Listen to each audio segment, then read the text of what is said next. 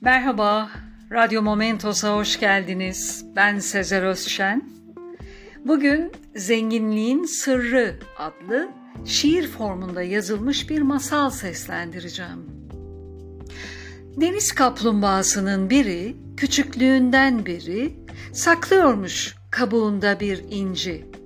Ona babasından kalmış, babasına da babasından.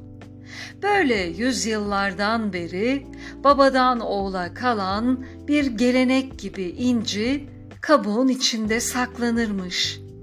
İncinin sahibi yaşlandıkça devredermiş kendi çocuğuna. Yine bir devir zamanı gelmiş, baba kaplumbağa oğlunu çağırıp yanına Al bu inciyi sakla kabuğunda. Ata yadigarıdır. Zamanı gelince sen de vereceksin kendi çocuğuna. Nasihatinden sonra teslim etmiş emaneti.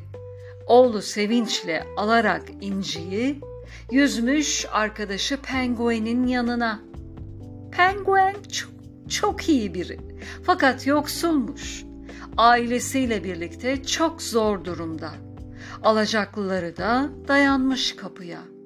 Genç kaplumbağa varıp arkadaşının yanına al bu inciyi satıp kurtul borçlarından. Biraz rahatlarsınız en azından. Arkadaşı çok sevinip teşekkür etmiş. Satıp inciyi borçlarını silmiş. Ailesi için alışveriş de yapabilmiş.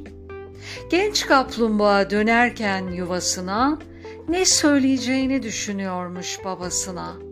Gözleri yerde yüzerken birden iki inci görmüş deniz dibinde.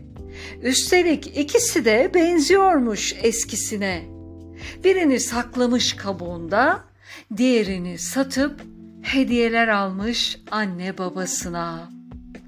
Bilmez çoğu bu yaşamın sırrıdır. Zenginlik cömertlikte saklıdır.